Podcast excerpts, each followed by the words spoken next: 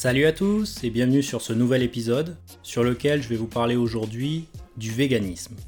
Précédemment, je vous ai fait un épisode sur les protéines, durant lequel je reprends, à tort, les dires du philosophe Raphaël Enthoven lors d'une interview qui conclut Manger de la viande n'est pas un crime et s'en abstenir n'est pas une vertu.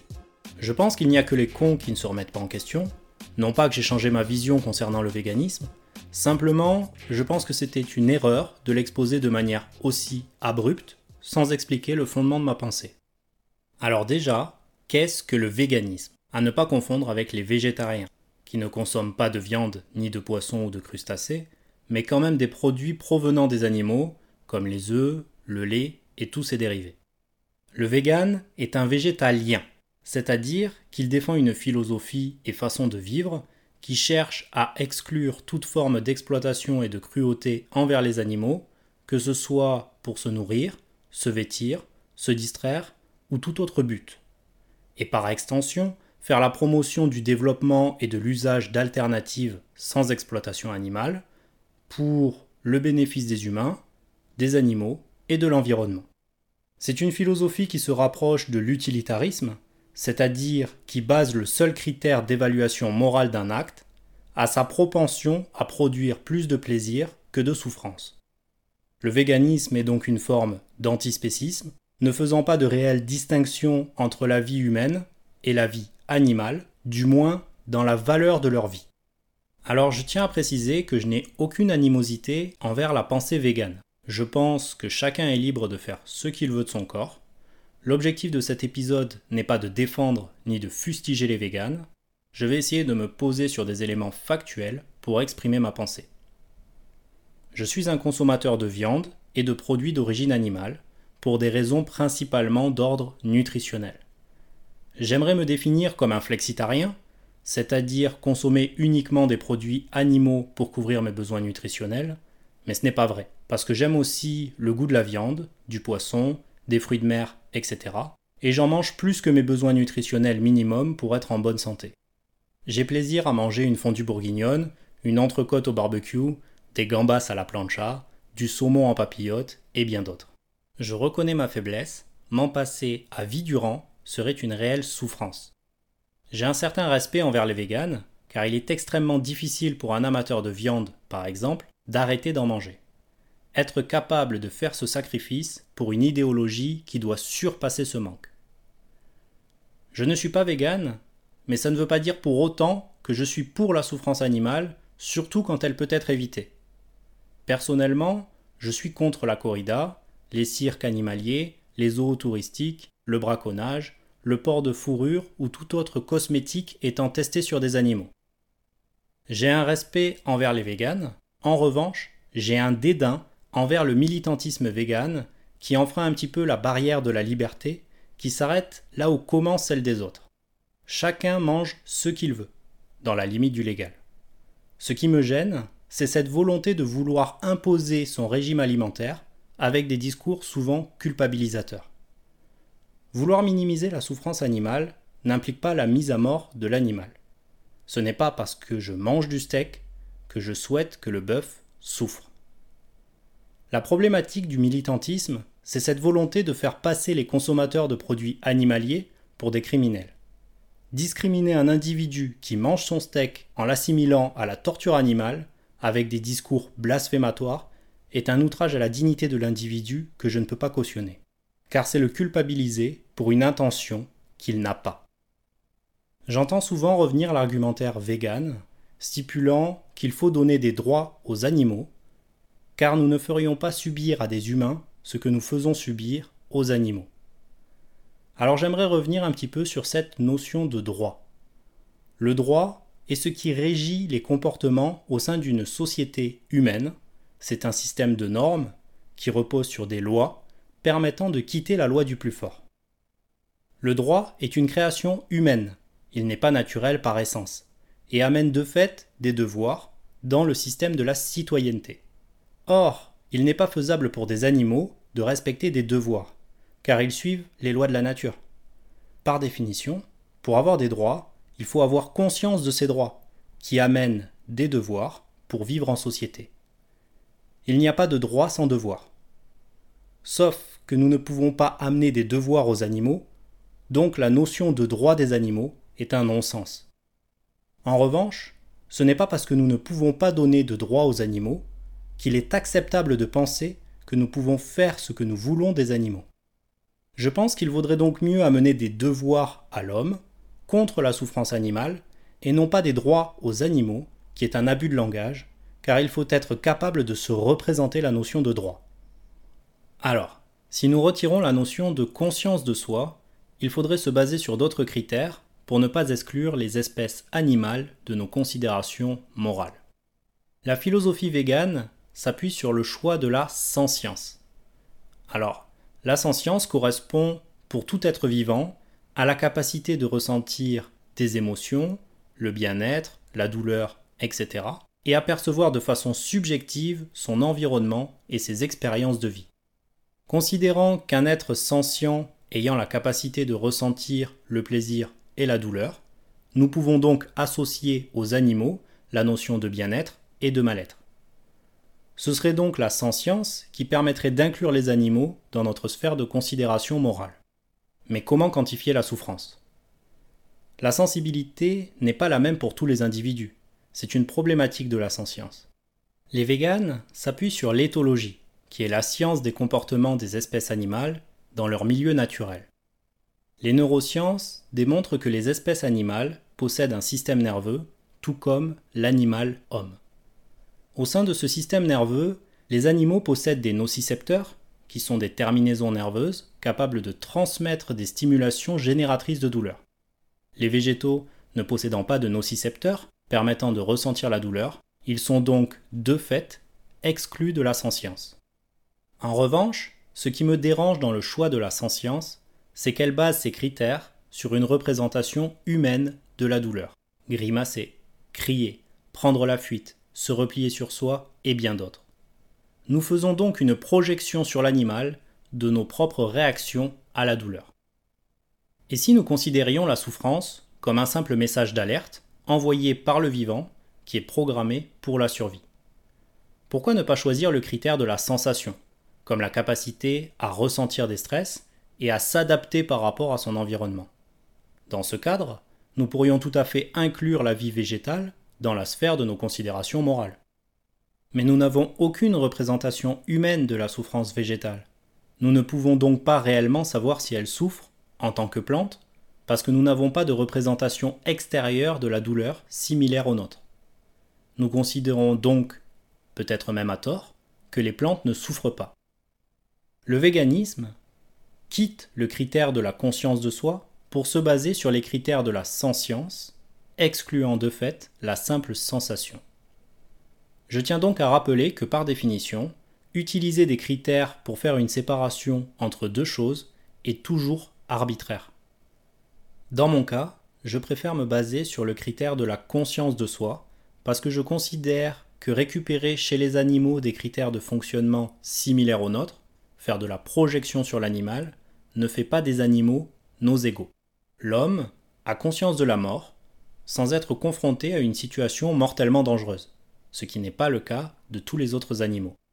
Ne pas faire de distinction entre la mort de l'animal et la mort d'un individu, c'est retirer la dignité humaine, qui est une notion abstraite, symbolique, métaphysique, à la limite du sacré, fondée sur le fait qu'il existe quelque chose de plus que la simple existence physique, de plus que le corps.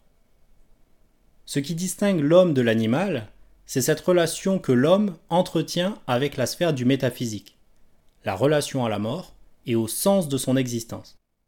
La métaphysique étant une recherche rationnelle, ayant pour objet la connaissance de l'être, des causes de l'univers et des principes premiers de la connaissance. La conscience et la dignité sont des critères très importants qui nous empêchent de mettre sur un même plan l'homme avec un grand H et les animaux, même entre les animaux entre eux d'ailleurs qui, selon les espèces, n'auront pas le même niveau de conscience.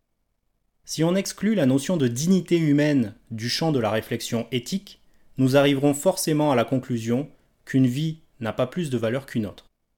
Tuer un être humain, ce n'est pas pour s'en nourrir, à l'inverse de l'animal. Autre élément qui justifie notre état de conscience face à la mort. Pourquoi la mort d'un enfant paraît toujours plus triste que la mort d'un vieillard? Simplement parce que nous projetons la vie qu'aurait pu avoir cet enfant, alors que nous nous disons qu'une personne âgée a déjà vécu énormément de choses. C'est-à-dire que nous ne trouverions pas absurde de sacrifier la vie d'un vieillard au profit de celle d'un enfant dans une situation de dilemme urgent. Tout ce qui est potentiellement à vivre pour un être humain a de la valeur. Un enfant, c'est la promesse de toute une série d'expériences. Nous ne pouvons donc pas donner une égalité de considération, ni même une égalité de traitement entre les humains et les animaux. En revanche, il y a un élément qui reste à mes yeux inacceptable, c'est la méconnaissance de ce que nous mangeons. Ce que nous pouvons reprocher à un individu, c'est de ne pas avoir conscience de ce qu'il a dans son assiette. C'est d'ailleurs une partie de mon métier, vous informer sur ce que vous mangez. Pour grossir le trait, entendre dire que les pommes de terre sont des légumes me fait saigner des oreilles. Ou voir des enfants dessiner des poissons rectangulaires avec les yeux dans les angles relève d'un manque d'information dans l'éducation qui est pour moi un gros problème. Il ne faut pas se mettre des œillères face à la mort des animaux. J'ai passé un bac agricole, je suis allé dans des abattoirs, j'ai vu des bovins prendre une balle dans la tête avant d'être pendus par les pattes arrière, égorgés puis éviscérés. Ce sont des images choquantes, ça sent le sang et la mort, et je ne vous parle même pas quand les viscères sont percés de manière involontaire, l'odeur est abominable. Utiliser les termes de mise à mort, d'électronarcose, d'égorgement, d'éviscération et bien d'autres ne doivent pas être des termes considérés comme choquants, surtout pour des consommateurs de viande. Parce que ça voudrait dire qu'il y a une désinformation ou un refus de l'information qui n'est pas admissible pour un consommateur. Manger de la viande n'est pas un crime, mais ne pas avoir conscience de ce que nous mangeons est une réelle problématique. Par contre, faire le rapprochement des consommateurs comme des tortionnaires n'est pas non plus admissible. Alors à titre personnel, j'ai justifié la consommation de viande, de poissons, œufs, crustacés ou tout autre animaux, qui provient du terme animé, donc doté d'une âme, premièrement pour des raisons nutritionnelles et deuxièmement pour des raisons gustatives. Je ne veux pas rentrer dans des débats stériles dans le but de faire ingurgiter son opinion, du genre le système digestif de l'être humain se rapproche de celui de l'herbivore de par sa longueur, laissant plus de temps d'assimilation aux nutriments moins désirables, contrairement aux carnivores qui ont un tube digestif beaucoup plus court. Et à l'inverse, les défenseurs de la consommation de viande, qui se justifieront par la possession de canines qui servent à arracher, tout comme les carnivores qui chassent et mangent leur proie. Je trouve stupide de comparer nos points communs et différences envers d'autres espèces pour essayer d'en déduire quel devrait être notre régime alimentaire, ce n'est pas de la science. J'aimerais revenir très rapidement sur des notions nutritionnelles. Je ne vais pas m'y attarder, l'objet de cet épisode n'est pas un cours de diététique, mais je trouve qu'il y a énormément de désinformation à ce sujet.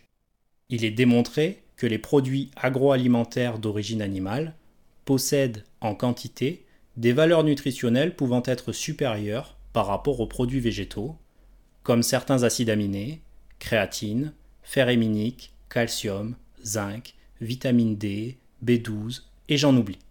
J'en ai marre d'entendre des argumentaires fallacieux basant le choix de la non-consommation de produits animaux sous prétexte de possibles pathologies que ces nutriments pourraient créer en cas de surconsommation.